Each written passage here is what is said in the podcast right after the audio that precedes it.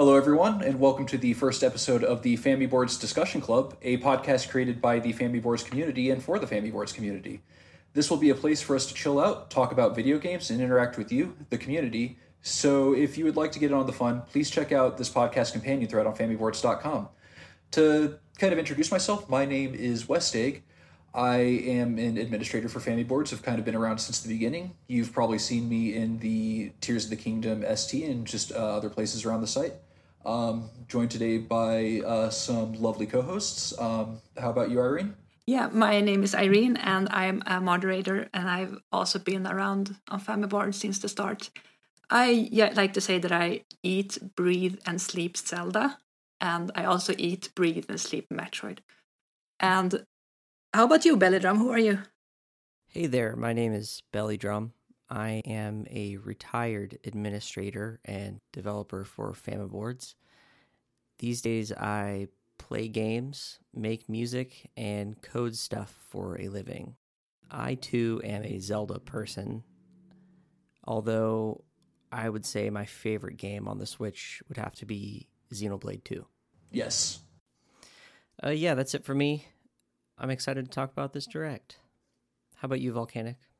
Hey, I'm Volcanic Dynamo. I'm a Fami original. I'm been around since the start of the forum, but this is the first major forum I've been on. I'm currently a moderator, and I'm also FamiBoards' self-proclaimed number one Super Mario fan.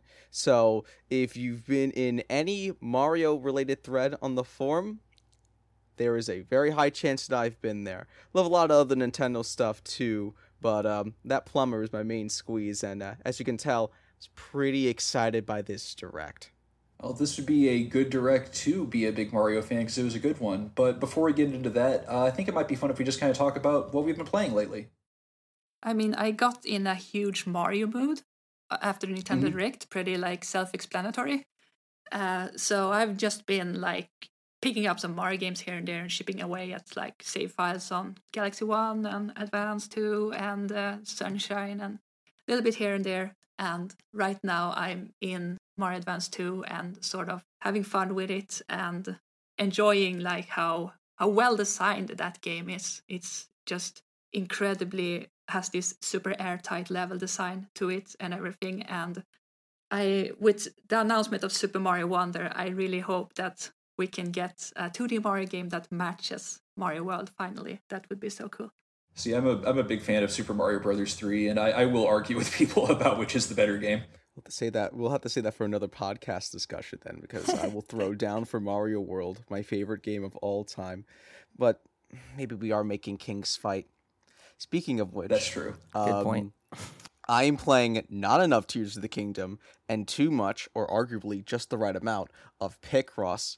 It's nice to have a Picross game that isn't going to take me a year to finish, but I'm hoping I can finish Tears before Pikmin 4 comes out.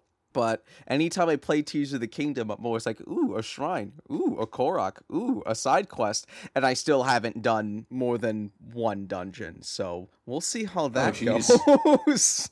Finishing Tears of the Kingdom is something that is hard to grasp because it really is the game of the forever. You don't finish Tears of the Kingdom, you just take a break from it. I had a weird experience with finishing Tears of the Kingdom where since the minute I was able to play it, I started playing it and I just got lost in it and it was amazing.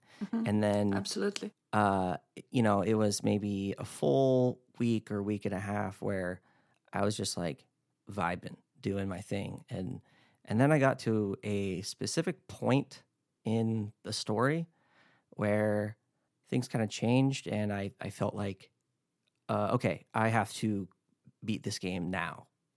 I have to solve this problem and go do it. And so that night I went and beat the game, and all of a sudden it was just over.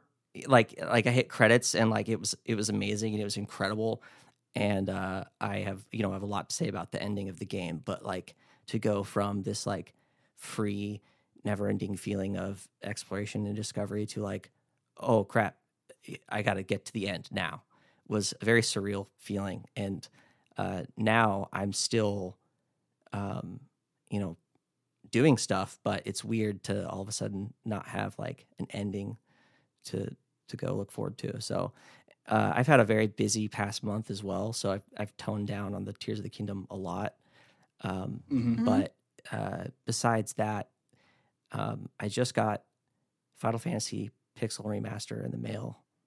I imported that because I must have every Final Fantasy on the Switch on a cartridge with no downloads required. So I needed to get the 1 through 6 on a cartridge. So I had a few flights this past month, and so that was kind of my airplane game, was just grinding Final Fantasy 1. I've never played them, so I just decided to start on 1, and I think I'm like halfway through that game. You have one hell of an experience when you get to 6. You really have it. That's what I hear. So I'm not going to lie. I did play like the first hour of 6. Oh, really? Because I did when I was a kid, younger, but I only played the beginning. And so I had to just go revisit that before actually starting with 1. But that's all I've really played this past month is Tears of the Kingdom. And so I have tried many times and failed many times at getting into Final Fantasy, and I don't know why. Just every time I bounce off of it. And which is funny because I've actually gotten decently into Dragon Quest, but something about Final Fantasy I just have a block with. I remember trying, I think it was 2 on the DS, 6, 12, and 14, just all at different points, maybe a few others, but I just... You ever tried? I've not tried, no, neither of those, and I've heard 9 in particular fits what I would like, so someday, but... I don't know. But as far as what I've actually been playing, I also recently finished Tears of the Kingdom and have kind of been cooling down from that. I meant to get back into Octopath Traveler 2, but then I downloaded Etrian Odyssey and I've kind of been addicted to it. It's just a very chill game to like have a video or a podcast on and then just like kind of pull it up and explore the labyrinth. Like I'm kind of enjoying it. Oh, those are good. Those are good games. Those are important to have. It's just like those. Yeah, it's kind of like Picross and like some of the other games we were talked about. Yep, exactly what I was thinking. Yeah, of course you were thinking about Picross. I feel like people who play Picross are like it's true. Picross guys. It's so true. It's an identity. You pick up one of them, and then you suddenly own all of the 3DS games, and then you start buying all of the Switch games, and then you put 20 to 30 hours into each. I don't know anything about Picross. And then Picross. It's your life. No thoughts, only Picross. I don't know anything about Picross. All I know is that it's like a Puyo kind of game, or it's just like a puzzle. I really don't know. It is not a Puyo game. All I know is that the icons. All I know is all the icons look exactly the same. There's like 9 of them almost, and people just like need them all. And which like much respect. Like I could definitely see like I'm into games like that. I just don't know anything about it, and I'm frankly scared to scratch the surface. As much as I'm sure a few people would be very excited about the concept, this is going to be a Nintendo Direct discussion episode rather than a Picross discussion episode, so we might want to go ahead and get into that. I mean, it can be if you really want it to be, but I think we do have a bit to talk about with the recent Direct. Oh, we absolutely do. All the Picross people they have turned off the podcast. They have unsubscribed. They weren't already, but they subscribed to unsubscribe. They're leaving angry comments on Family boards right now. Look, guys, trust me. If you just leave some positive comments, I'll get more Picross into the next one. Trust me on this. We still got more Picross games to get through. It's going to be great. Trust me. All right. So, but yeah, we finally got the Nintendo Direct. Everyone was kind of like, are we going to get one in June? Is Nintendo not going to do it because they're not sticking to the E3 schedule? But sure enough, we got our usual June Direct, and there was much rejoicing. So just kind of going through what was shown in the Direct, they kind of started off with Pokemon Scarlet and Violet DLC. Looks interesting. I have not actually played Pokemon Scarlet or Violet yet myself, despite owning it, but I don't know if any of you have strong thoughts about that. Yeah, it's kind of surprising because... I've put a pretty good amount of time into Scarlet and Violet. It might be currently the most played game on my Switch, OLED specifically. But I don't have too many thoughts about the DLC specifically. It looks neat. I saw Sentret in the trailer. I was delighted to see Sentret in the trailer. And then glad that Gligar is a version exclusive for the Scarlet DLC, because I really liked Gligar and Gliscor, and that's going to be great to see them again. I feel like this is going to be something that once it comes out and I play it, I'll be pretty excited, because the DLC was the high point of Sword and Shield, but right now it's I'm in that place where I'm just like, this is interesting, and then I just move on to the rest of the direct. Yeah, absolutely. I don't know, like, everyone loved, like, Scarlet and Violet. I don't have anything against it, it's just there were other things to play. Oh, that's totally fair. Scarlet and Violet, I really like it, but I also will fully admit it's a very, very janky little game. Oh, definitely. So it definitely, you know, has its pros and its cons, so. Irene, do you have any Pokemon thoughts? Here's the thing. If I ever write about Pokemon on Famiboards, someone will have to contact the staff and ask who has hacked my account. Because I'm... Not a fan. No, it's not that I'm not a fan. It's like this huge blind spot on my Nintendo radar, in a way, which is like... That's fair. Nothing against Pokemon. I guess it's a cool concept and stuff, but... It's just like you are at the supermarket and you have your basket and you pick stuff. You pick like Xenoblade, you pick Mario, you pick Zelda, and it's full and you can't fit Pokemon into it. Yeah, I'm totally there with you. Like, I have so many blind spots where, like, I kind of keep those blind spots on the DL. Like, I don't know. I'm not gonna start saying them because, you know, I don't want to betray my, you know, Nintendo fandom. But like I'll just say, like, I have no idea what. Kid Icarus is like I don't know anything about so many seminal Nintendo games. I'm just like really into the ones that I'm into, and don't know much about much else. Pokemon though, that's a big one. That's a big one to. I feel like most people who miss out on Pokemon are because of its generational thing. Like they missed the I can totally see that. Yeah, you know, they were a little too old for it, because most people who got into it when they were kids, they're into it for good. Like for me, I've been playing Pokemon since Red and Blue. I mean, Pokemon Silver was the first one that I owned myself, and you know, I was like super hyped on the lead up to the first Pokemon movie and the you know. Pokemon Gold and Silver with brand new Pokemon, and that was like my first experience with Pokemon. I was the exact age for that. I was like 9 years old, and you know, I've gone up and down on the series since then, but my partner and I, we play Pokemon together. She's really into it. We both are, and Scarlet and Violet I thought were really good experiences. They, in a way, were exactly what I wanted from a Pokemon game.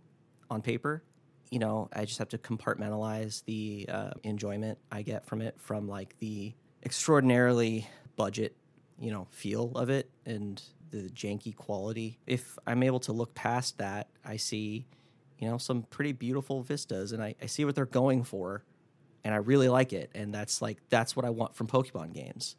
But I could never, ever try to convince somebody that it's worth their money. It's just for me, yeah, I really enjoyed it. And I laughed when Volcanic mentioned their experience, because it's the exact experience that I have. It's the highest amount of hours on my Switch OLED, because I train up Pokemon competitively, and I battle online and, you know, keep up with each season and stuff. And I have a little team of competitive Pokemon, and I'll definitely be playing the DLCs, but at the same time, when I saw it, I was like, when I saw it in the direct and it opened the direct, it was the most like, oh, okay, cool reaction I could have had, because at this point, playing Pokemon games is so incredibly routine that it's, you know, the most exciting part is like the lead ups to them and the reveals of like new generations and new games, because playing them is like very enjoyable to me, but it's enjoyable in the same way that it's been for years. And I'm sure that this DLC will be the same it's like the same old, you know? So speaking of games that showed up in the Direct and you're kind of like, oh yeah, that's the thing that's in the Direct. There were quite a few of them. Like, obviously there were some highlights, but, you know, they did kind of their rushing through, and we had like Palia, we had Silent Hope, we had just kind of a bunch of smaller games. Did anyone have any thoughts that they really kind of wanted to shout out about, like, kind of the non-focused games that were shown in the Direct? I definitely want to shout out for Star Ocean. Oh, hell yeah. I think that's the same issue with the basket in the supermarket. There's so much JRPGs to focus on that you can't really commit time to everything everywhere, you know, like you're into everything and then someone is like, you should play Trails. You're like, that too? And but Star Ocean is one of the things I've never touched or never thought twice about, but I was really, really into and intrigued by Star Ocean: The Second Story R. It looked amazing. The graphic, yeah, I agree. Graphically, it looked stellar.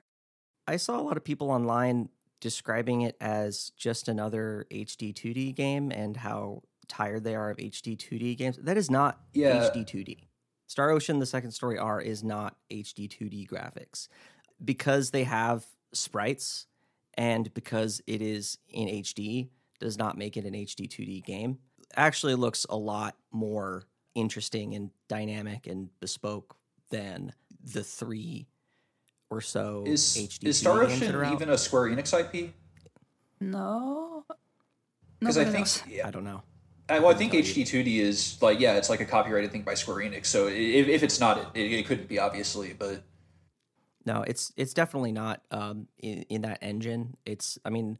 It may be inspired by the recent popularity of that look, but it's definitely unique in that regard.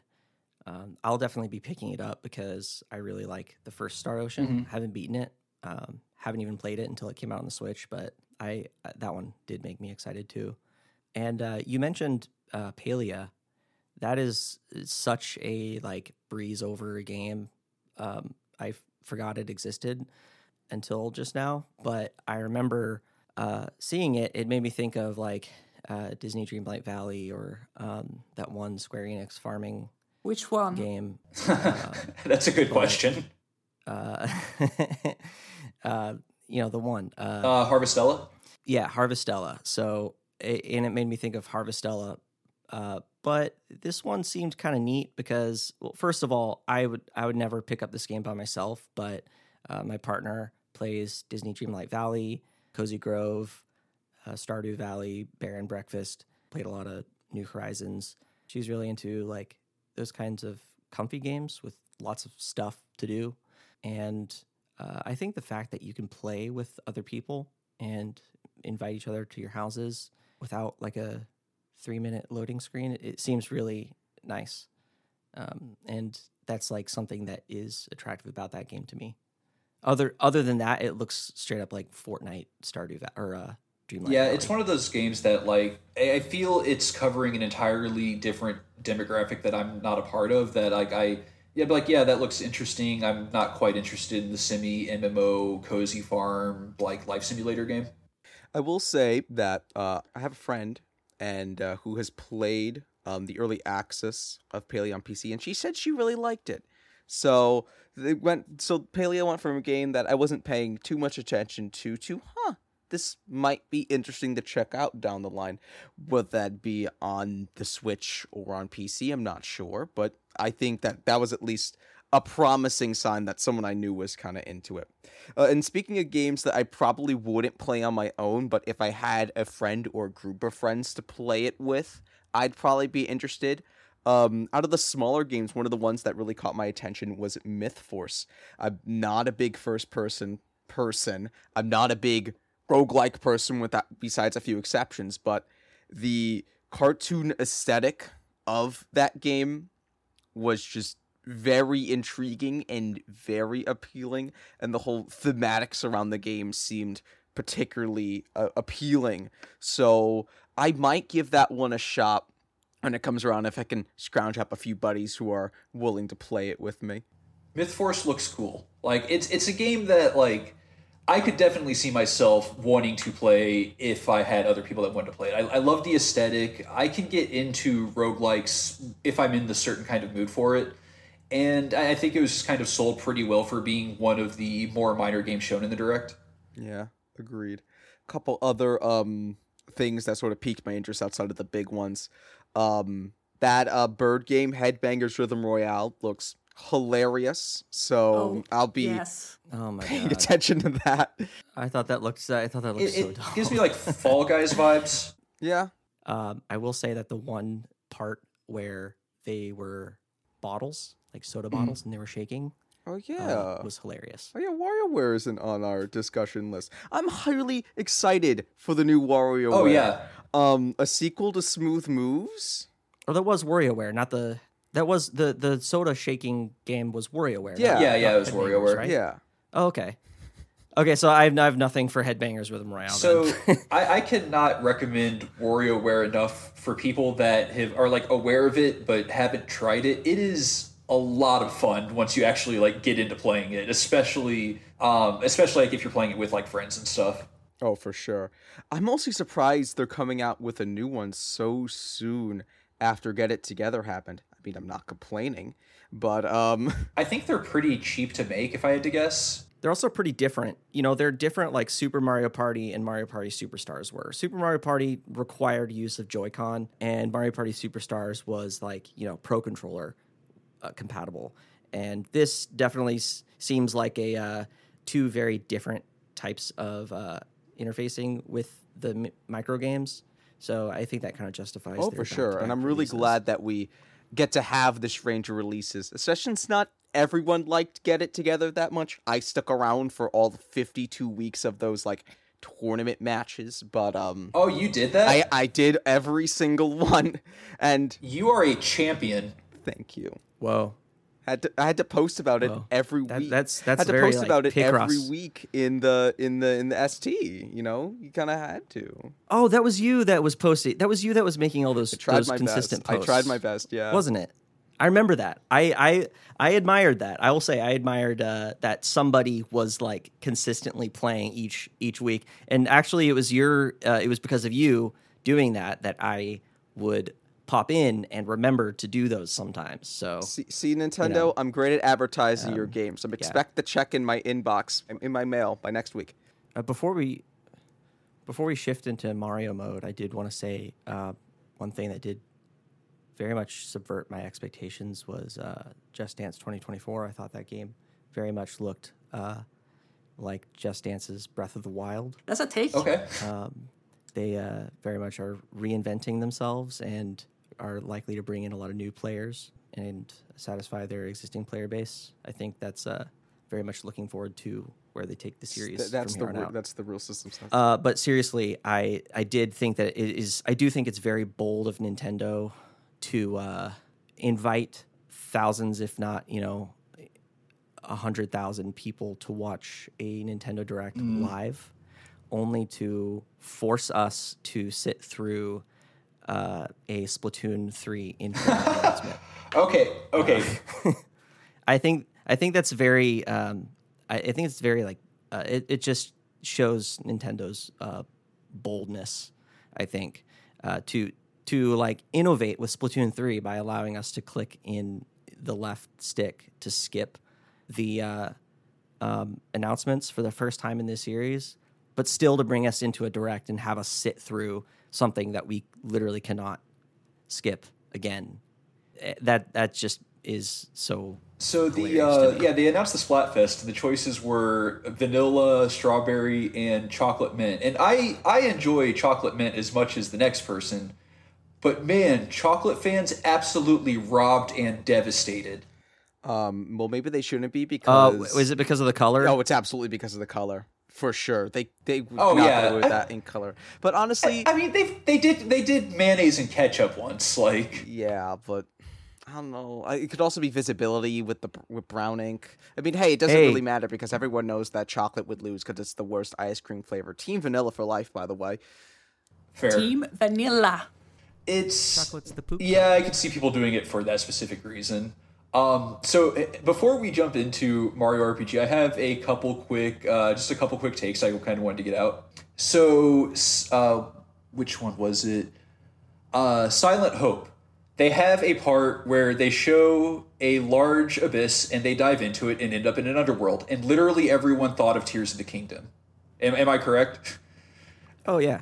Okay, yeah. I just wanted to make sure I wasn't the only one. And aside from that, I was going to talk about how just the sheer robbery of the chocolate fans for Splatoon 3, and I don't think anyone really was excited for Detective Pikachu, aside from we already had the Pokemon talk, but it looks worse than the 3DS game. I was wondering if we were actually going to go through the whole thing not mentioning Detective Pikachu. I just kind of wanted to get that take out there. You're not wrong. I was watching the trailer during the Direct, and I was looking at this, and I was wondering, wait, is this a sequel, or is this just a port of the original game? Because it looks like a 3DS game. Then I went back, I looked at the 3DS game, and I'm like, wait a minute. The 3DS game, in some regards, at least in terms of like a lot of the color choices, kind of looks more pleasing than this one. This, I mean, I think it might be just the lack of lighting on most of these models, but but the game kind of looks like it's very rough. That doesn't mean anything about the gameplay because I've never played Detective Pikachu 1, late era 3DS release. So maybe Detective Pikachu Returns will be a really fun game. And I'm hoping that's the case, especially for the Detective Pikachu fans. But I'm definitely taking a sort of wait and see approach on that because I'm not really sure about how I feel about it. I'm going to be real with you. I thought it looked like Duty. Okay. It looks really bad. Let's pay no more time to Detective Pikachu. It doesn't need it. Let's talk about happy things like Super Mario RPG. Wait. We need to talk just one last take. Okay. We need to talk about Everybody 1, 2, never mind. Okay. I can't believe we got through this whole discussion and we haven't even brought up Pikmin 4. We're going to. I figured that would be a larger point because that was introduced a little later in the Direct. That's fair. Should I wait to mention Penny's Big Breakaway then? Or does that count as a highlight? Or should go for it. It's the next game by the Sonic Mania dev team, and that already is enough for me to be interested, but it also just looks really good. They're getting a lot of use out of using a yo-yo as a mechanic for attacking, for moving, for doing all sorts of different things. And if I trust any team to know about good movement and momentum in a platforming space, it's Evening Star, especially after not having them do Sonic Superstars, which does look really good, by the way. I was hitching to know about what they do next. I'm glad I didn't have to wait much longer after the announcement of Superstars. So, really glad they got a Direct spot. Might be my second favorite game of the Direct, actually. So that game does look pretty interesting and great. Like, I liked the animation style. I liked the gameplay I saw. If I were to be entirely honest, if they hadn't said it was by the Sonic Mania team, I probably wouldn't be quite as interested because there are a whole bunch of the 3D platform revival games that kind of like Yooka-Laylee, like Hat in Time and stuff that came out that people were excited about that I didn't quite latch onto in the same way. That's fair. I was kind of digging it already before they said that it was the Sonic Mania team, but no, I totally understand. But I do think that this one feels like solidly scoped. They know what they're going for. Oh, this is a linear game. Here's, we're going to focus on the movement, do all that kind of stuff. And I think that's helpful. Okay, and yeah, that's fair. And you had brought up Sonic Superstars. We might as well mention that real quick. I do have to say that, like, the game looks good. I am a classic Sonic stan. I played, like, a little bit of Adventure and never got into any of the other 3D games, so I'm that person. But it looks fine.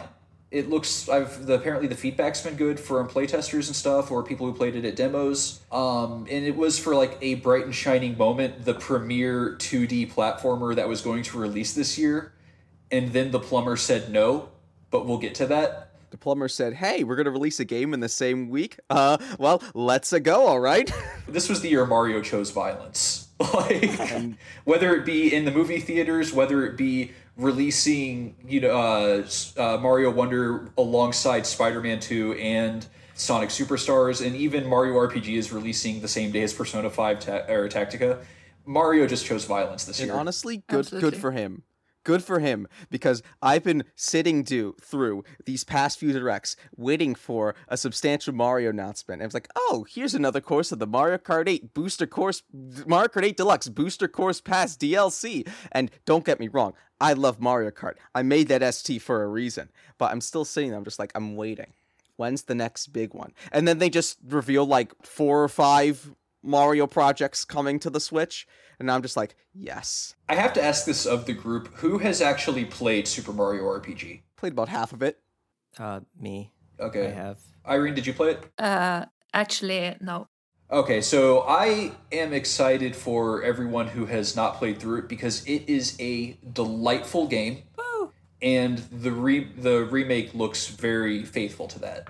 Yeah, that's great. The first thing that really struck me about the remake is, oh hey, they're really splitting the difference between something that's clearly meant to be more of the modern Mario art style, you know, all the Mario characters got like a character update, but they still keep that a super deformed sort of cutesy look that the pre-rendered sprites went for, and I think it looks great. I'm very glad that it's not an HD 2D game like some people were suggesting. That idea never really made sense to me.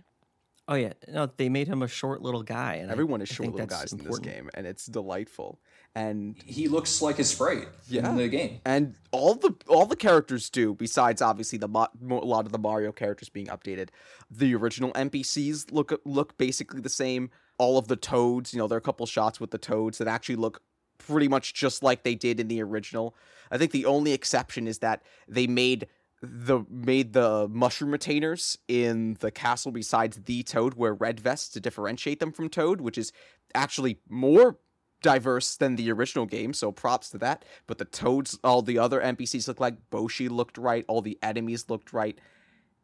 Mm-hmm. Especially after having to few people worry about the Mario and Luigi remakes, which made slight changes, but you know, made mostly just slight changes, but otherwise kept it. But that being pushed is a really significant deal. And to be fair, in some regards, it was pretty significant, some of the changes.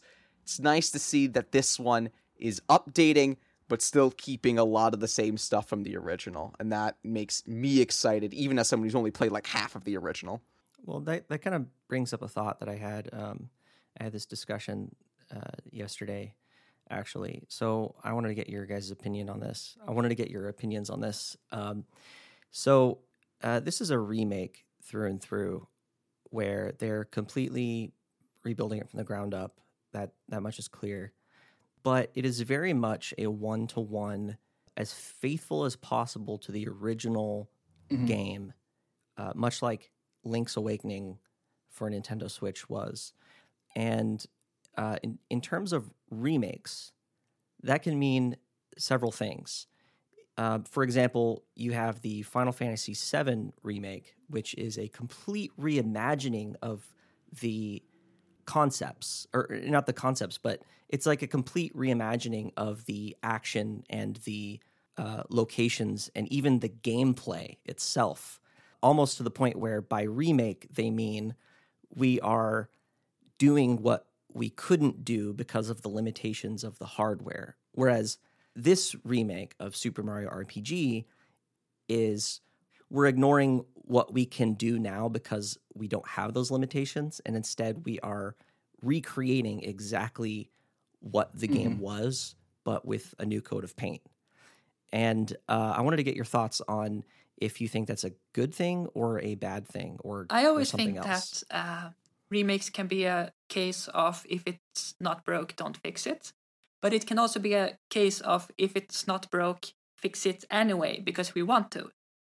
So remakes are like a gradient of two gradients of how much do you want to improve upon it and also how much do you want to change. And in the case of Super Mario RPG, I haven't played it obviously, but where it falls on these two gradients, is that they don't think that, if it's not broke, don't fix it in terms of the core central game. but the overhaul of the graphics is a concrete creative choice. I think any game, in a way, can benefit from a complete reimagining, because you can do so much with something while still keeping the original visions and stuff intact. But in terms of Super Mario RPG, I think it's an active decision to not fix what ain't broke in terms of the base game. So I think that it's a choice that they have made, just like with Link's Awakening Switch, which you brought up, that it's a choice that they have actively made, that you have to wonder that if they would take huge liberties with it, would it be make the game better or make the game worse? And some people might say that doing a remake like that is playing it safe, while others might feel it's good that they're playing it safe and just sticking to overhauling the graphics. So it's a difference of opinion depending on how much creative liberties the team wants to take with the word and the concept remake. Yeah, so I think it really ties into what I view as Nintendo's philosophy when it comes to remakes, in that they really want to preserve the experience. And that's why Link's Awakening is the way it is. They just wanted to make Link's Awakening accessible with modern conveniences, but still keep the game intact for new audiences. Because they're Nintendo's we make games, we make really good games, and the games continue to be good well after they've aged a bit. We just want to bring that forward to a new audience. And granted, this is technically Square Enix, but it's a Mario game. It's going to have Nintendo's input on how they proceed. And Prime Remastered was the same thing. Oh yeah. Prime Remastered was also 1-to-1. I was completely happy. I couldn't have been happier with Link's Awakening on the Switch. Link's Awakening is in my top 3 favorite games of all time.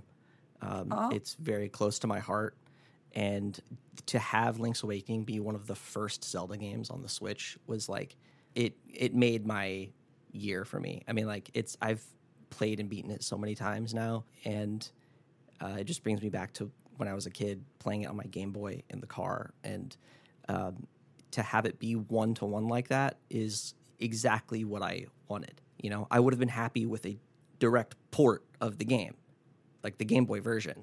Would have been happy with that. And we did get that too, actually. But I imagine that people who feel that same way about Super Mario RPG feel the same way, who they would have been happy with a direct port. But just to have the game be 1-to-1, but look nicer, seems like it was a good idea. And from what I can tell, the consensus is that everybody seems extremely happy with. Yeah, I've been watching online reactions and Twitter talk and everything about the game, and it definitely seems like it was it seems like it was the dark horse big announcement of the Direct. Obviously, I think Nintendo thought it was going to be a big announcement. They gave it huge framing, but I think it's bigger than they thought it would be. It's already apparently the top game on Amazon's bestsellers list. It's above Mario World. It's above Final Fantasy 16 and Tears of the Kingdom right now. It's blowing up huge in a way I think they didn't expect. Yeah, Mario RPG is that game that has such reverence behind it, such fan adoration. This is something that when I was a very little kid who was born before Mario RPG came out, but was way too young to play it, I go on and I see early Mario fan spaces and people just talk about and gosh about Super Mario RPG as this big event. And it sold pretty well back in the day too, especially for an RPG release in North America and one not released, in Europe and Australia. So the hype has really been there. And now to see it really beautiful, and you got the remix Shoko Shimomura music and the slight UI tweaks that will also make certain things more approachable, knowing which attacks are blockable and unblockable and stuff like that. I think this has a chance to be really successful. You never know with a late era Switch game or what is something that is technically a spin-off, but I'm feeling pretty good about this game's chances. I think it'll at least easily outsell the original's 2 or so million copies. Yeah, I expect it to be the best-selling Mario RPG in general. I hadn't played... When I first played it on the SNES Mini. That was my first time playing through. I had come in with the perspective of being a fan of the Paper Mario games, and I figured this was going to be like proto Paper Mario. It was going to be like more simplified, more safe, and it's not.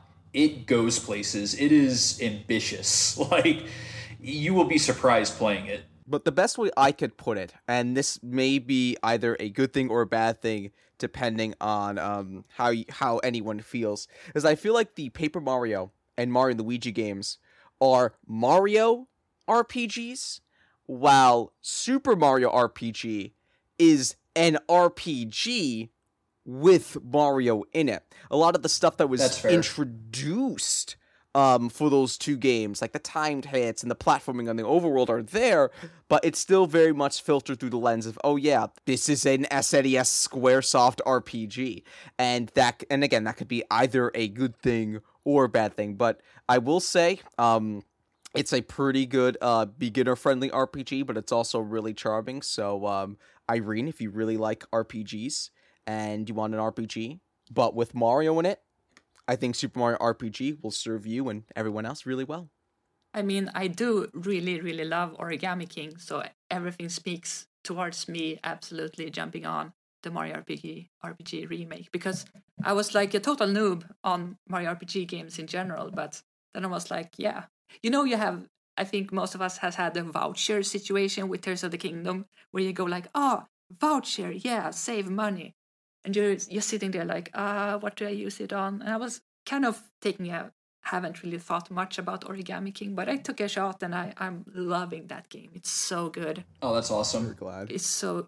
Was that your first, was that your first game in the Mario... story RPG realm? I have not touched our Mario RPG or Mario and Luigi RPG before that. So Origami King is just such a good game with divisive combat system, but that I personally really adore. Mm-hmm. Yeah. I stand as the only person in the world who... You do not stand alone. ...throughout the entire game. I also liked it. So both of us then. I think just the Rubik's Cube nature of it just felt, comfy. It was just a good thing to do between, walking around. And, I liked it. I liked that game. I played it and beat it, and then my partner also played it separately and beat it. And we both very much enjoyed it. And, I mean, I grew up playing Mario and Luigi Superstar Saga, and... I've always thought of that as sort of the, my ideal Mario RPG experience. I've played Super Mario RPG, but I got about halfway through. I never owned it, but I see the Mario and Luigi games as like the successor to the Super Mario RPG game, and they've changed a lot over the years, but I think that the spirit of Mario has been consistent throughout all of it. Like the characters are so lovable, and in Super Mario RPG all the way to the Origami King, they are. The jokes are funny for the most part in the games that I've played. I thought parts of Origami King were genuinely hilarious. Like, I literally laughed out loud at several moments. I'm excited to revisit Super Mario RPG and actually, beat it this time. Mallow is my favorite character by far. I think that he is cute and adorable, and the whole idea of his sort of character arc is a hilarious take on, classic hero's journey tropes, with Frog Fuchsius, and I think that whole storyline is hilarious, and that's always kind of what stuck out to me about that game was the characters and not necessarily the. I'm curious how people will view Geno, because Geno's obviously like memetically popular these days because of the Smash campaign and just the reputation of the game itself. To the point where I think people are going to be surprised how he's actually characterized in the game. because he's not like a crazy, like, violent badass like he kind of is portrayed online, because he has like guns for hands, but no, he's actually like a chill, cool dude. Yeah. The impression I always got of Geno as someone who's only played a little bit of Mario RPG is that he is probably the coolest a Mario character is allowed to get. But he's definitely not like an edgy character, but he, compared to all of the cute little Scrimble Bimblos, mm-hmm. he gets the cool one, and that already immediately is like a massive appeal. You can tell what that little toad likes playing with the Geno doll, and that's why that's his favorite. And they're going to make sure you know that. Who was it that said Geno is the Boba Fett? I did see that, and yeah, that is a very apt description. Very, very funny. Yeah, I never got the appeal. Well, I get the appeal of mm-hmm. Geno, you know, he's the badass, cool guy. I just don't know how you can look at the ensemble cast and not immediately see Mallow and think that is the funniest thing that I've ever seen in a game. That like, it helps in the game itself that Geno is one of the more powerful characters. But sometimes people just don't appreciate a cute little boy, and I think people need to appreciate him more. If I recall, I didn't use Mallow too much, but Mallow has kind of like very utility powers, and is a little more like wild cardish. So he's more technical to play as than, say, I think I had kind of the ideal setup where it's Mario, Peach, and Geno. So what you're saying is that people not loving Mallow is a skill issue. I understand now. I think that's fair to say, actually. But I think if you're not using Mallow, you have higher skill, because you're not using the most powerful mm-hmm. character in the game. I mean, I don't actually know who's the most powerful character in the game. When I played Mario RPG, I was not into RPGs at the time. Growing up, I only really played Pokemon and like some Super Nintendo RPGs, but it wasn't until like Xenoblade Chronicles 2 that I started getting obsessed with RPGs and revisiting RPGs of the past and buying every single one on the Switch that I could. So I'm definitely going to be revisiting this game with like the technical mechanics aspects in mind. It took me forever to realize that you were not talking about Mallow from Twilight Princess. Oh no! Very, very different Mario RPG. All right, so I'll kind of use that to we'll move on a bit from Mario RPG, but immediately after they talked about Mario RPG, they announced two more games, which were the Untitled Princess Peach game and a port of Luigi's Mansion Dark Moon. I'm really glad that we're finally getting another Princess Peach game, even if we know barely anything about it. It's just, it's been so long since Super Princess Peach. We know that game has a reputation, despite it's a fine game, but yeah, a little stereotypical. So to have mm-hmm. something new, like Magical Girl stage play style kind of deal, very appealing. Looking forward to it. Wish we knew more. That's kind of the thing.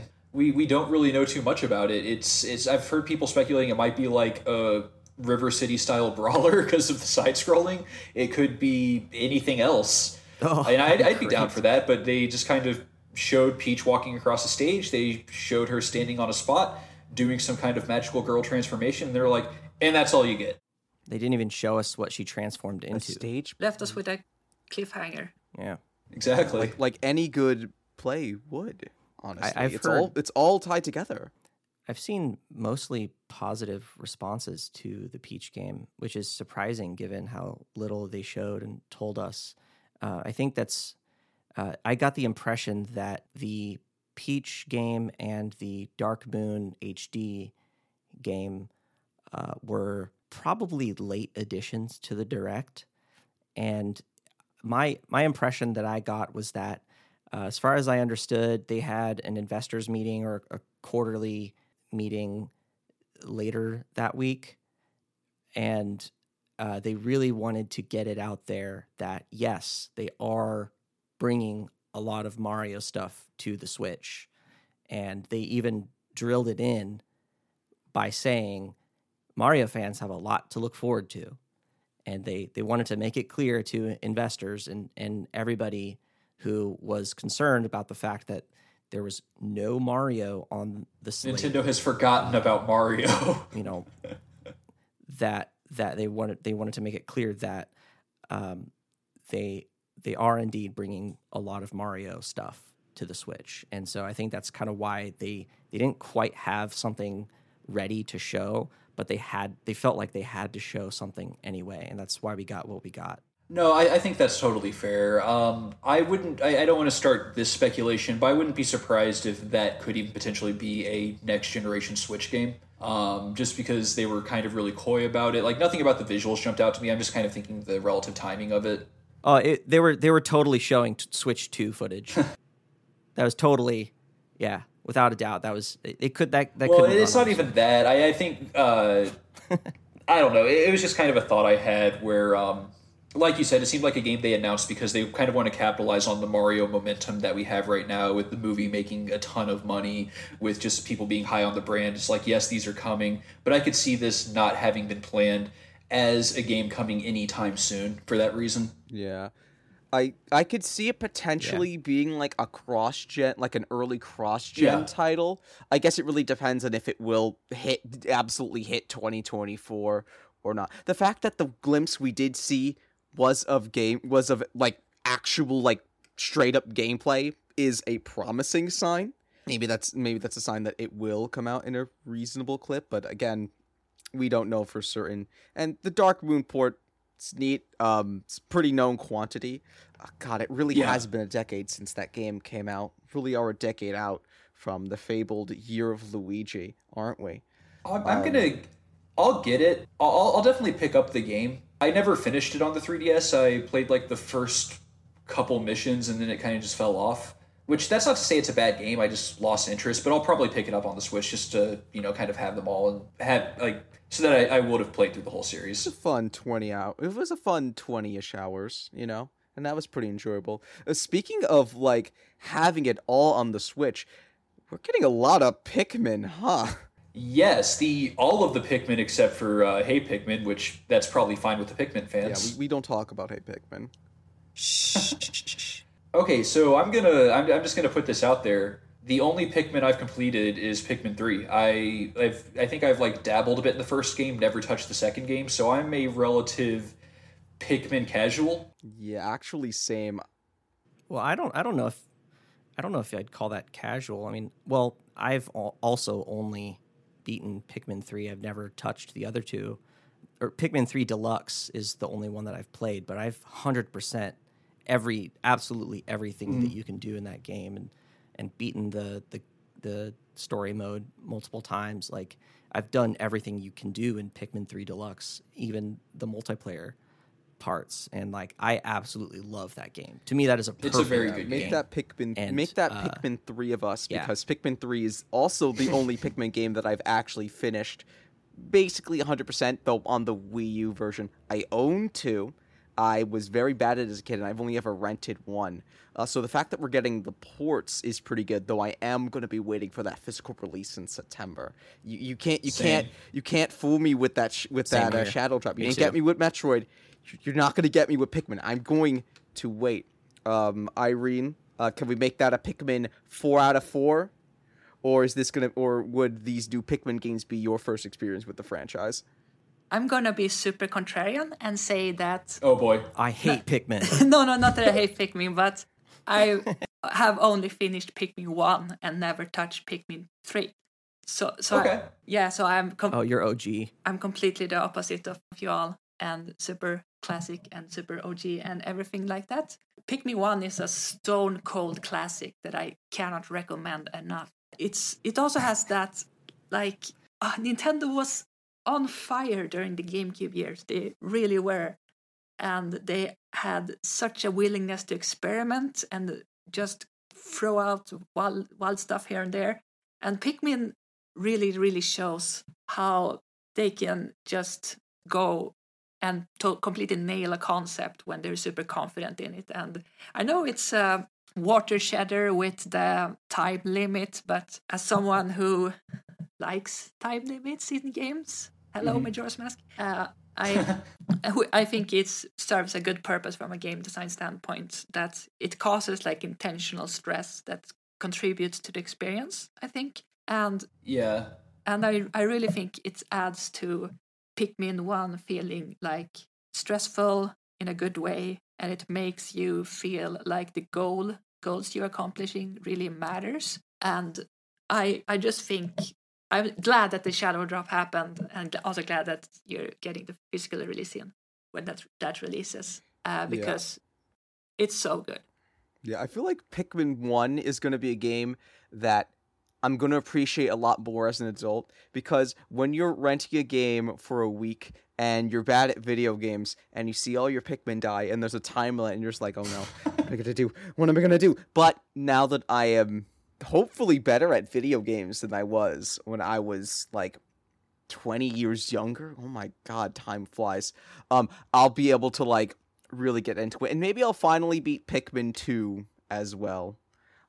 So that'll be pretty good. And hey, you know what they say, 1 + 3 = 4, and Pikmin 4 is looking really good. It does. I loved what they showed with Pikmin 4. I adore it. They just knocked it out of the park with that game and showed so much cool stuff that you can do, and introduced like all these new concepts with the glow Pikmin and how they contribute to like making nighttime a part of the experience in a way that feels frightening, but still like has its purposes. People talk a lot about how Zelda has a confusing timeline. I want to talk about the Pikmin timeline because it, like, the first game seems to be like a post-apocalyptic Earth, and then they kind of maintain that, and then the new one's just in like a modern day house. Like, it doesn't look like anything. It just seems like now it's just straight up Earth, like modern day. I noticed that too. The first thought I had was like, okay, if there's like some apocalyptic event that happened or whatever, it must have just happened or something. But then I immediately caught myself and realized that just like the Zelda timeline stuff, I literally do not care, and it does not matter to me. And all I care about is if the game is fun. And so I think they're like just straight up that the planet that Pikmin takes place on, the one that is for all intents and purposes Earth, it has some weird time stuff going on in universe. Because I think from like Olimar's perspective, there's not a long gap between Pikmin 1 and 2, but apparently it's like thousands of years on the planet for some reason, like just that they gauged it. So there's like time dilation, but also maybe going back in time and stuff too. Like, so whatever happened to the Pikmin world was weird and messed with time. Well, and yeah, it's a definitely interesting mix. Cause hey, I still remember playing Pikmin 2, even a little bit I had. Hey, I was collecting pristine looking Nintendo objects and Duracell batteries, which are now brand free in the new version because we don't want to pay those licensing fees, and Skippy That's and funny. Perfectly unopened jars and clean of Skippy peanut butter. So whatever makes the game more fun in terms of, oh, let's do some fun level design, let's change up how things work, like this being set in a house, and even the caves being like, oh, this looks kind of like the basements and internal workings of the house. Whatever makes it more fun, let's add a dog. I'm for it. Bring it on. Fun and cool always precedes timelines, lore consistency in my eyes. Like, that's why I play Nintendo games, is because they prioritize fun and the experience of gameplay over some like Star Wars or Marvel level timeline or anything like that. I couldn't. And you get a dog. You get a cute little Ochi. He's my new buddy. Mm-hmm. I want to go. I'm really tempted to buy that plush and hold him in my There's home. An Ochi there plush? Is an Ochi plush on Amazon Japan. God. And I'm so close to buying it. If you go on the Sine thread, there's a link to it that shows pictures. And there's also one of the water Pikmin. They're so cute. And I want it. I'm so tempted. I'm so close to getting it. That is interesting information. Before we finish up talking about the Mario stuff, I think, is there anything else, any other games or anything that anybody There was some decent there was some decent showing for third parties and games I'm vaguely interested in. There was the Metal Gear Solid collection. Nice to have that portable, yeah. It's a series I've always kind of wanted to get into, but just haven't, so I might pick that up. Same with the Batman Arkham games. So many people are going to be playing those for the first time. And then Vampire Survivors is probably... It's a nice thing to have on Switch as well. I think the seeing the co-op really does just justify that port over just being like a PC Android. Is it on Xbox? I remember looking it up before the recording. I thought it was on Xbox, but I don't actually know. But still, you know, like you said, nice to have. Anything else that's really big? Oh, Dragon Quest Monsters. I'm not like a big Dragon Quest person personally, but the one Dragon Quest game I put really a significant amount of time into was Dragon Quest Monsters Joker back on DS. So it's kind of nice to like see another Dragon Quest Monsters game, even if I'm not going to rush to pick this one up. I was talking to some people. Apparently this one is like tied into Dragon Quest 4 in some way. I think it had the hero from it. They showed at the end of the trailer. So that's pretty neat. Don't know much about that, but hey, it's kind of fun with these. I know a lot of these Dragon Quest spinoffs have been like the Builders games have been like tying into some of the numbered entries more. So I think that's pretty neat. Builders is great. Yeah, I'm just going to give a quick shout to Builders 2 in particular. I really love that game. Oh, those games were awesome. They came out kind of early in the Switch lifespan, and I think it was just a nice little cute Dragon Quest RPG to have. All right, so I think we can probably go ahead and get into the Mario's unresolved business that we still need to talk about. So we had a few other Mario announcements. We had the Mario Rabbids DLC, The Last Spark Hunter. I was looking forward to that. I played Sparks of Hope and I beat it a little bit after it came out. Mario plus Rabbids Kingdom Battle is one of my favorite games on the Switch. I think it's fantastic. I love the sort of puzzle box style battles, and I think it's just paced really well.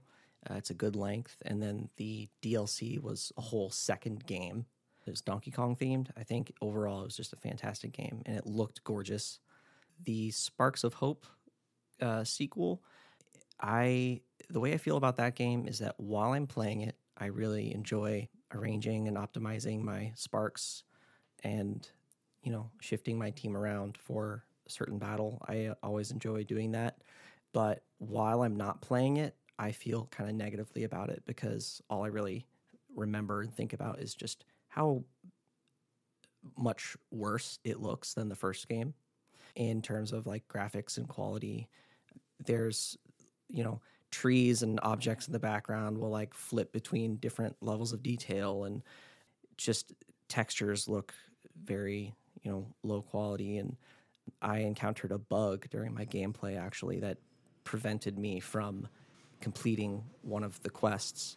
And I was actually DMing with David Soliani on Twitter, letting him know a bug report, since I wasn't like part of the Discord or anything like that. And they came out with an update that specifically fixed that bug, but the fix was preventing people from encountering it, not undoing and resetting for people who already experienced it. So unless I want to start over entirely, I'm completely locked out from 100% of that game. And so that really took the wind out of my sails. But I beat the story, and you know, it's very different. The battle system is very different from the first game, which I think is really cool. And I like that they innovated on the combat system and made it more freeform. But at the same time, it feels a little bit less precise and tactical than the first game. I think overall, after sitting on it for a while, I have to say that I still like the first game more. However, I did start the Last Spark Hunter DLC yesterday, and I'm enjoying it. Everything that I've described is not like keeping me from playing it and keeping me from enjoying it. I'm always pretty good at looking around graphical issues and other things that don't directly affect my interaction with the game mechanics. Partially why I was able to enjoy Pokemon Scarlet and Violet so much, but I'll probably take my time with this and play other games in between. And overall, I'm pretty glad that it came out. I'm happy to play it, but it's not something that I'm super hyped about, like I was for the Donkey Kong DLC. That's fair. Game. I played through Sparks of Hope. I obviously made the Estion Family boards for it, and I enjoyed it. I haven't touched the DLC yet. But I might, especially when they come around with like the Rayman DLC. You might enjoy it. Yeah, I it's something that's not a priority, but if I get the urge to go back into it, I wouldn't mind playing through the DLC. I got the season pass as soon as it came out because I knew that I was going to be, you know, I wanted to be all in. And it's been so off my mind since then that I actually went to go buy the last Spark Hunter DLC because I forgot that I had already bought it. And then I saw it, I'd already purchased it. So, you know, that's just how little mind share that the game has given. Okay, that's fair. For me. Had Volcanic or Irene, had either of you played through Barrio Rabbids? Do you have thoughts on it? I have never. I still need to finish the first one. I really like them both and give them recommendations. Not my unopened copy of Sparks of Hope waiting, looking at me disappointedly. I wonder which game is looking at me more disappointedly, Sparks of Hope or the Origami King. We'll find out. Origami King, definitely. Can't believe I'm going to have to turn in my Mario fan cap. But then I'll put it back on so that we can talk about the Mario Kart 8 Deluxe Booster Course Pass Wave 5. There's a bathroom. I've been hearing, like, leaks from Mario Kart Tour about the bathroom course since, like, I think September. So, really? Yeah, no, this has been the concept of there being a bathroom course and some of the object in it has been, like, a known quantity for a long time now. So it's kind of surreal, like, actually seeing the bathroom. Is the bathroom in the same house as like the bedroom course? Is there like a giant Mario house or just a house where they like shrink down? Like, what is the Mario lore? It's actually the Pikmin 4 house. You know, we're gonna pretend the lore. I'm gonna pretend that they just had a bunch of bitty mushrooms and they went on this course and they're having a good time. That's the next game. That is the next game we'll talk about. But anyway, no, the bathroom course honestly does look really nice. They did a really good job of having an interesting layout and hitting all the fun parts of a bathroom. Like you know, you got the tub. You're going into this. You're going down the toilet. You're going into like the sewers. There's even like a ring in the course that you drive past. So you go on the shelving. There's a lot of great decorations. A lot of you know, the tiles in the back are themed after you know, the Mario 1 sprites, and because it is tiles, it actually is kind of like sprite work. You know, all the fun branding stuff, and with like the shampoos and all of the bath products. It's a really fun looking course, and given how good the Yoshi's Island course was, and how interesting the currently Tour exclusive, but probably coming to Tour, Piranha Plant Cove looks, I think this will be a really like fun course to drive on, and I'm really looking forward to trying it once the DLC drops, probably sometime in July. I'll be honest and say that like I'm kind of past the point where I'm hyped about Mario Kart. Like I like the games. Like the new course announcements and character announcements aren't really doing it for me like the way like Smash might. And I appreciate them, but it's just not the thing I look forward to in the directs right now. Yeah, I don't know if I actively look forward to them as much, even as someone who runs the ST. But when it happens, like, oh, hey, that's nice. And then I actually get my hands in it, and I hear the wonderfully jazzy music, and I play the chords, and I'm like, oh, this is really great. It does kind of help that the updates and the waves have just kind of been getting much better as they go on. Wave 1 was kind of weak, but then Wave 2 was better, and then Wave 3 was pretty good, and then Wave 4 rebalanced the game, and we got starting to get new characters in the original course. So over time, it feels like the scale has been like adjusted and grown, and the updates to the graphics from Tor have been getting like stronger and stronger. So that's what makes me look forward to like these back half of waves the most. The fact that once I get my hands in it and I play it, it's gonna be really good. And you know, we got 3 new characters. Kamek is finally in a console Mario Kart game. They've been, you know, that was the hopes of a lot of people since Kamek was originally going to be in Mario Kart 64, but was cut. So having that here brought in from Tor, that's really cool. And there are 2 more slots, but we'll talk about that later. Okay. All right, then probably what is the main event, probably the game that the most people are talking about as far as the direct goes, Super Mario Bros. Wonder, a new 2D Mario game. This was something that had been pretty rumored, and then it came out, we saw the trailer, and there was a lot to discuss about it. yeah, like, I can't believe how Nintendo just announced the game of the year just like that, coming out in less than 4 months. People talking about Zelda? Nah, that's Mario Wonder. It's no wonder that it is such a great game. Okay, to be serious, though, wow. What a trailer.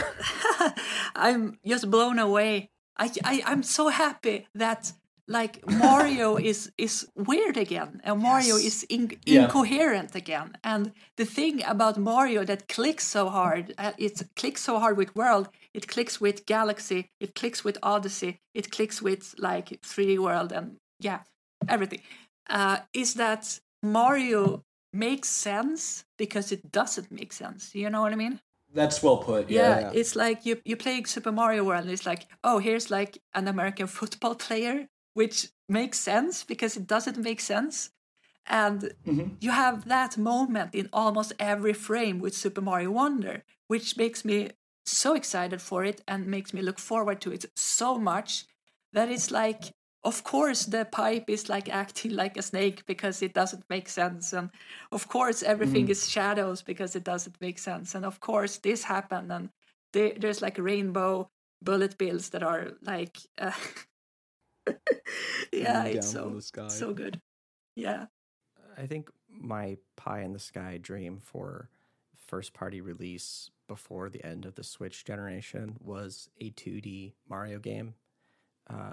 I always felt like that would be the perfect thing to cap it off, you know? Not that it's necessarily the end, but it just is the last puzzle piece to make the Switch library feel like fully robust. That's what we needed. And so to see that trailer end out the direct was like, it was really nice to see. My very first home console video game ever was Super Mario World for the Super Nintendo, and that game brought so much joy to me, and this feels like it's carrying on the spirit of the wacky football players and exactly the lava dragons kind of experience, so it's really exciting to me to see that. I totally agree what you mean with now the Switch library is like not complete, but almost complete, because every franchise it feels that Nintendo has ever had at least one like seminal definitive game on the Switch, where Fire Emblem got Three Houses and Pikmin got, it's now getting Pikmin 4, and Zelda got Tears of the Kingdom and Breath of the Wild, and 3D Mario got Odyssey, and Smash got Metroid Dread, Smash got Smash Ultimate, and so on and so forth. So we have now waited for 2D Mario to get that seminal, definitive game, and Mario Wonder looks like it can definitely be that. It will definitely be that. Yeah. Just the visual refresh alone is just so astounding. They really decided, hey... rather than going for the pure model approach that the new Super games did, and they look fine, you know, the character models, but they look very, we're trying to animate a 3D character in a 2D space, having to make poses that adjust for that, the slower animation timing so to make it feel more natural. And yeah, it does look fluid. I don't really think when I'm playing, this doesn't look right. But it definitely is more rote, definitely feels something that was started on the DS in 2006 and kind of just was maintained and fleshed out and grown from that, but still kept relatively standard. And New Super Mario Brothers became effectively the Mario brand, and all the games sort of blended together. But this game is like, no. We're still going to use 3D. We're still going to use 3D character models, but we're going to pose them as if they were the 2D sprites. We're going to proportion them more like the 2D sprites, and we're going to adjust the proportions of all the characters to make them read better for playability, to get them to be more scaled with each other, which we especially see with the princesses. And we'll talk about the fact that the princesses are in this game in a little bit more, because it's in and of itself is exciting. But I'm looking at these clips, and they give Mario and Paus such clear keyframes, but also just such dynamic and so whimsical of an animation style, right? So it really is that great blending of style and substance. All of the animations are super clear and super distinct, so you always know what Mario is doing and all that kind of stuff. Even small things like, oh, Mario now has a separate animation for when he lightly jumps off of an enemy versus bounces high off of a spring or off of an enemy, which isn't a new concept. Donkey Kong Country, the retro games did that.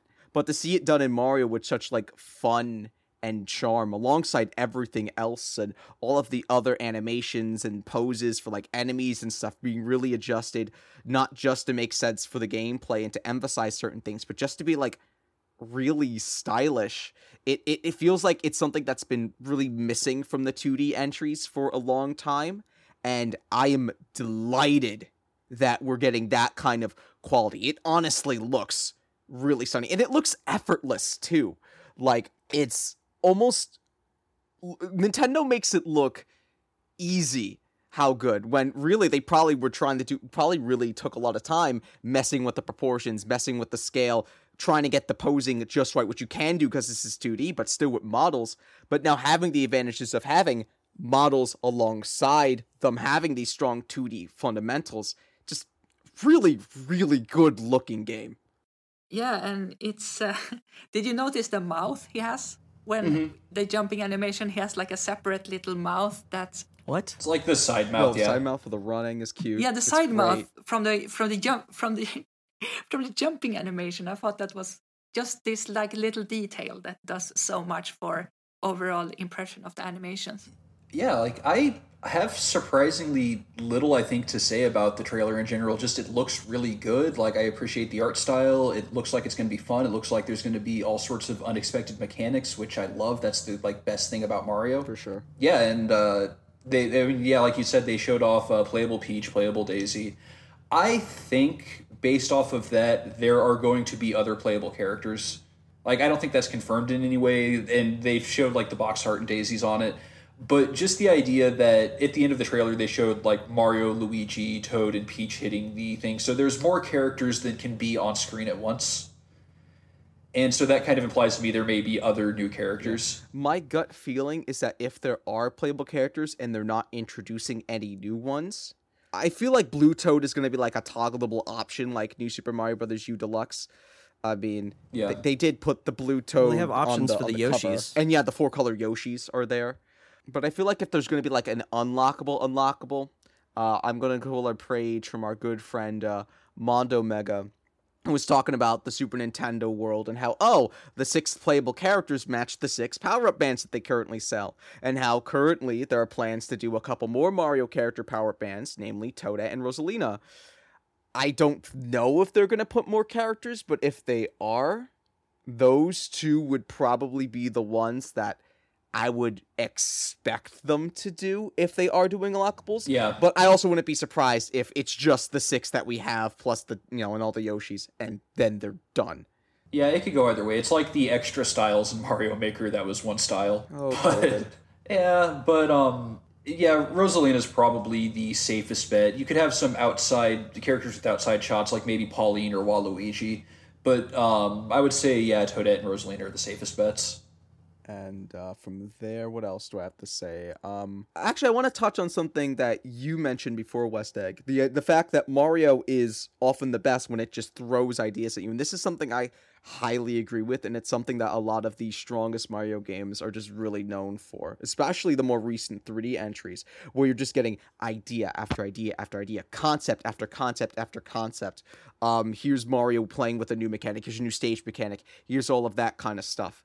And I will say that was a feeling that I was starting to lose with the new Super Mario games. They're all still really strong games, but yeah, like a few years ago, I was playing through most of the Mario games again during lockdown, and I played Mario. I played New Super Mario Bros. Wii. Then I played New Super Mario Bros. 2. Then I played New Super Mario Bros. U relatively back to back, and I couldn't help shake the feeling when playing U that I was like, most of these mechanics and ideas were already done in Wii, and it's not really bringing that much fresh to the table. And I don't even just mean like the visuals and the music, even like the level mechanics, certain things that are being based off. It really does feel like, oh, this is more of a refresh or a remix of what we just did than something that really feels like they're doing a bunch of new ideas. And again, couple that with the look of the game, of the new Super games being just the Mario brand at this point.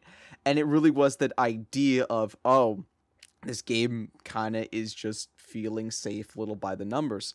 This game says, hey, we're going to have this mechanic where every level there's this weird flower you pick up, and we're just going to throw a new idea at you. Moving pipes, lights on, lights off, stretchy characters, timer challenges, enemy rushes, all of those different kinds of things, baking those into the levels. And yeah, that's Mario throwing a bunch of weird and wacky ideas consistently at you to just give you something fun to sink your teeth into. And the level design in general does look pretty good. And I like a lot of the new enemies and gimmicks that they're showing besides just the Wonder Flower. But the Wonder Flower really is that highlight of, oh, they're really pushing that sort of Mario, let's get weird, let's throw ideas at you, let's be earnest about it, and let's have fun philosophy that a lot of the other games like really embrace, and that really gets me excited. Ideas and Mario, there are like different types or different approaches on how you throw ideas at the player, where in 3D World you had like one idea per level that executed upon the concept, did twists on the concept, etc.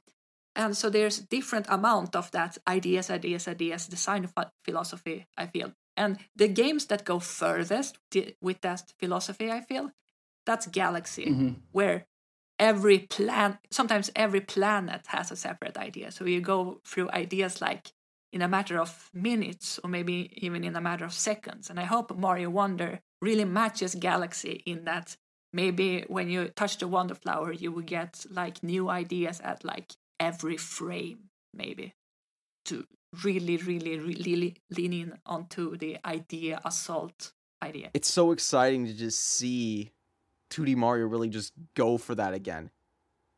Yeah, so overall, I think it was a pretty good direct. Everyone else kind of just enjoy where Nintendo's heading towards the end of the year.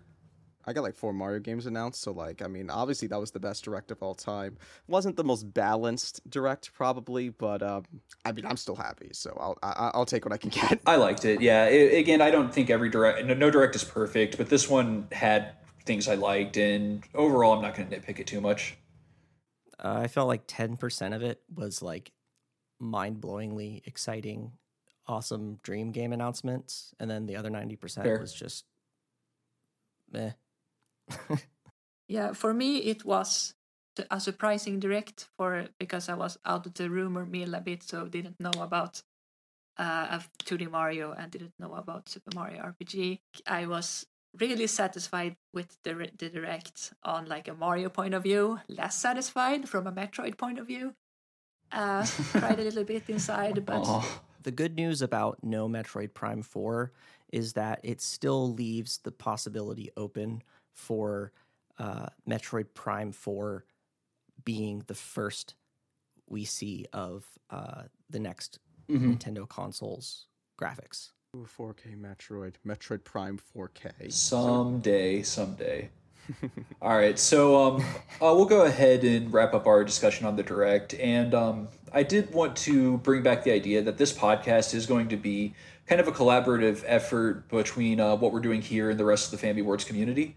And so we will have a thread available on the website where you can post questions and have discussion regarding the podcast. Since we are obviously starting our first episode here, we're going to be taking some questions from Josh5890 for today. But in the future, please be sure to comment with your questions, and we'll definitely get to them on the show. So the first question we had from Josh was, with seemingly 2 character slots left for Mario Kart 8 Deluxe, who is your dream character that you would love to see added? It can be a returning character or a newcomer. I have the perfect suggestion, and it is Il Piantissimo. Oh, bring him. That's a deep cut. That's good. That's great. Nice. Is that from Sunshine? Yeah, it's the guy. It's the guy that races from you. Sunshine. Just that's a good one. Just for an odd pick, I think he would be a fun addition. And you could have he could be another middleweight that's the same stats as Mario to sort of mimic the fact that he raced Mario and used all his moves. I think that would be a really fun addition. My addition is way more basic, but is already a tour character, but it's kind of obligatory. Just give us Pauline. Please give us Pauline. She's right there. Pauline would be good. You put her, she's in tennis. She's in golf. She's in soccer. Put her in, please. Let her be the last big character of this DLC. I know you're probably going to have to, make a separate outfit for, the bikes and stuff. Just put her in the pantsuit. Put her in the pantsuit for the bikes and the ATVs. Keep her in the dress for the carts. Do it. Everyone will love it. I promise. Though if we're talking about the character who's not, already in tour or whatever, I'm still kind of sad that they never put Cappy in to, any of these spinoffs. And I'd like to see Cappy driving a little car. That'd be cute. Okay. Belly Drum, do you have a dream Mario Kart character? Yeah, Banjo. Ooh! Banjo's a Mario. That's a fun third-party pick. Banjo is canonically in the same universe as Mario, in my, really? In my opinion. I think that was intended, Banjo originally debuted in Diddy Kong Racing. As we know, Diddy Kong and Donkey Kong are in the Mario universe. You can't argue with that. By extension, I'm guessing so Conker isn't getting the invitation to rejoin the Mario Extended Universe, I guess. Okay, so for my character, I'm going to go with one I actually kind of wanted for Smash Brothers, but I think maybe even better for Mario Kart, and that is the Umbrella Man from Hanafuda Cards. Whoa. Huh? Right? Nice. I think that would be an amazing character. You, cell shade him like obviously the art style of Hanafuda Cards. I think it would be awesome.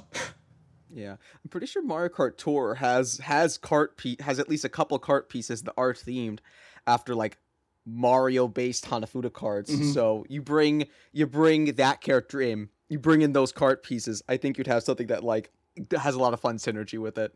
That could be pretty neat. Yeah, it would just be silly to see, but I think it would be such a deep cut, and it would educate people. That's kind of my dream character. But, okay, we do have one more question from Josh, which is, after the recent Nintendo Direct, does Nintendo have enough software coming out to reach their goal of 15 million Switches sold this current year? 15 million is quite a bit for the, seventh year, financial year of a console? I think they've given it their best shot. Obviously, Mario Wonder is going to be a huge hardware mover, probably. Tears of the Kingdom is also going to continue to push hardware. I think they'll get close to it. I'm gonna say that they will, but won't go too far over it. Yeah, the target. It's just kind of tough given where they are. The Mario announcements, Mario RPG, and especially Mario Wonder, are probably the closest they're gonna get to it. Given that we've already done 2 generations of Pokemon, we got 2 major Zelda, Zelda games out of the way. And, riding the success of the $1.3 billion movie and the opening of the theme park over in Hollywood, there's a chance that this could bring in a lot of new blood. But at the same time, there also are probably a lot of people who like Mario who've already purchased a Switch. So it'll be tough, but maybe, the fact that, we have Nintendo's really pushing for that sort of multimedia. Oh, here's the movie. I'll go to the theme park. Oh, and now come and play our game. Maybe that will be exactly what they need, but I do think it's going to be tough. Yeah. If I'm pretty sure the Switch has, since the Mario movie and Tears of the Kingdom come out, have had 2 months where they've been the best-selling console in North America, tracked by Circana. And they've also been doing really good numbers in Japan that we know through Famitsu weekly reports. So I think they've really got the momentum to probably meet their goals if they can keep it up, and this holidays might potentially be huge. Well, here's hoping that Mario Wonder climbs to top 10 best-selling Switch games, deserved. I don't see how it doesn't. For what it will be the game of the generation, clearly. Zelda who? But no, I do think it, at the very least it's going to sell a lot of units. A lot of units. Yeah. And I'm excited to see where it'll go. Will it outsell Spider-Man? I mean, maybe initially. That's actually an interesting question, because that game has both Mario and the recent Spider-Man games have both been really successful. So curious to see where that shakes out. But yeah, I think in terms of game sales, successful for everyone. But yeah, I'm definitely at a wait and see approach when it comes to like hardware specifically. I have zero education on the subject. Okay, but I'm just gonna go ahead and say probably not. Sure. I think 15 million is like a big. I don't know the history of how well 2D Mario's tend to sell consoles. I think Super Mario Bros. Wonder will sell a ton very quickly, and since it is the holiday game, it will likely sell a lot of consoles as well. But this late into the console's life cycle, I think so many people already have it. But then again, this, you know, there are a lot of people who are probably waiting for a reason to upgrade to an OLED, and those will also contribute to the overall Switch sales. So, mm-hmm. You know, I really have no idea, but I'm just going to estimate that no, it won't. They won't hit 15 million, and no, the Nintendo Switch will not outsell the PS2. As a little bonus. Yeah, that's a long shot. Oh, sorry. Go on, Irene. I think that yes, it's true that the Mario brand is on an all-time high right now, or one of the many all-time highs that the franchise has had. But at the same time, it's like, making these amazing Mario games are making people really excited about Mario, but I think 6 years into the Switch's life cycle, 90% of people who love Mario already have a Switch. So it could be a situation of like, yes, these games will sell a ton, but they will only sell a ton to existing consoles, and there has to be a cap somewhere. Or like there definitely is, but I mean, kids turn 10 every year. Like there's graduations, just very Christmases, so on and so forth. So there's always going to be some demand, but I think you're right that it's definitely slowing down. And it's going to be interesting to see if it gets that far. Okay, so but that we just went over some questions we had from Josh5890, which in the future will be taking questions from the community. So if you have any questions you'd like to see discussed on a future podcast, please just be sure to go to our thread on Family Boards, comment your question, and if it's good, we'll go ahead and get to it. So I think that does it for this episode of the podcast. I wanted to thank everyone for taking the time to talk with us. I think it went a little longer than we initially expected. Sure. I mean, that's just what happens when Mario's here. Right. There's a lot to talk about. It's direct season. Of course, we're happy to talk. All right, so that will do it for this episode of the Family Boards Discussion Club. I wanted to thank everyone for tuning in and listening. I hope you enjoyed it. I think we had a lot of fun discussing for you today. And if you did enjoy it, I did want to encourage you to leave a comment or a review for whatever platform you're listening to this on. Maybe share it out between people you think may enjoy it, because that will help the podcast grow a lot. Thanks again, everyone, for listening. Hope to see you again in the future. Yeah, super grateful for everyone who has been listening in on the podcast. It was a lot of fun to talk to Rex, as it always is. And bye for now. Yeah, thanks for listening in. This has been really fun for me, kind of getting to talk to my fellow FAMI members. Looking forward to the future of this podcast. Mm-hmm. Likewise, I'm really excited for future episodes. Really excited to have yet another reason to talk about Mario with everyone and have some fun with the community and just have a good old time. So take care, everyone. Peace out, Family Boards. Bye-bye.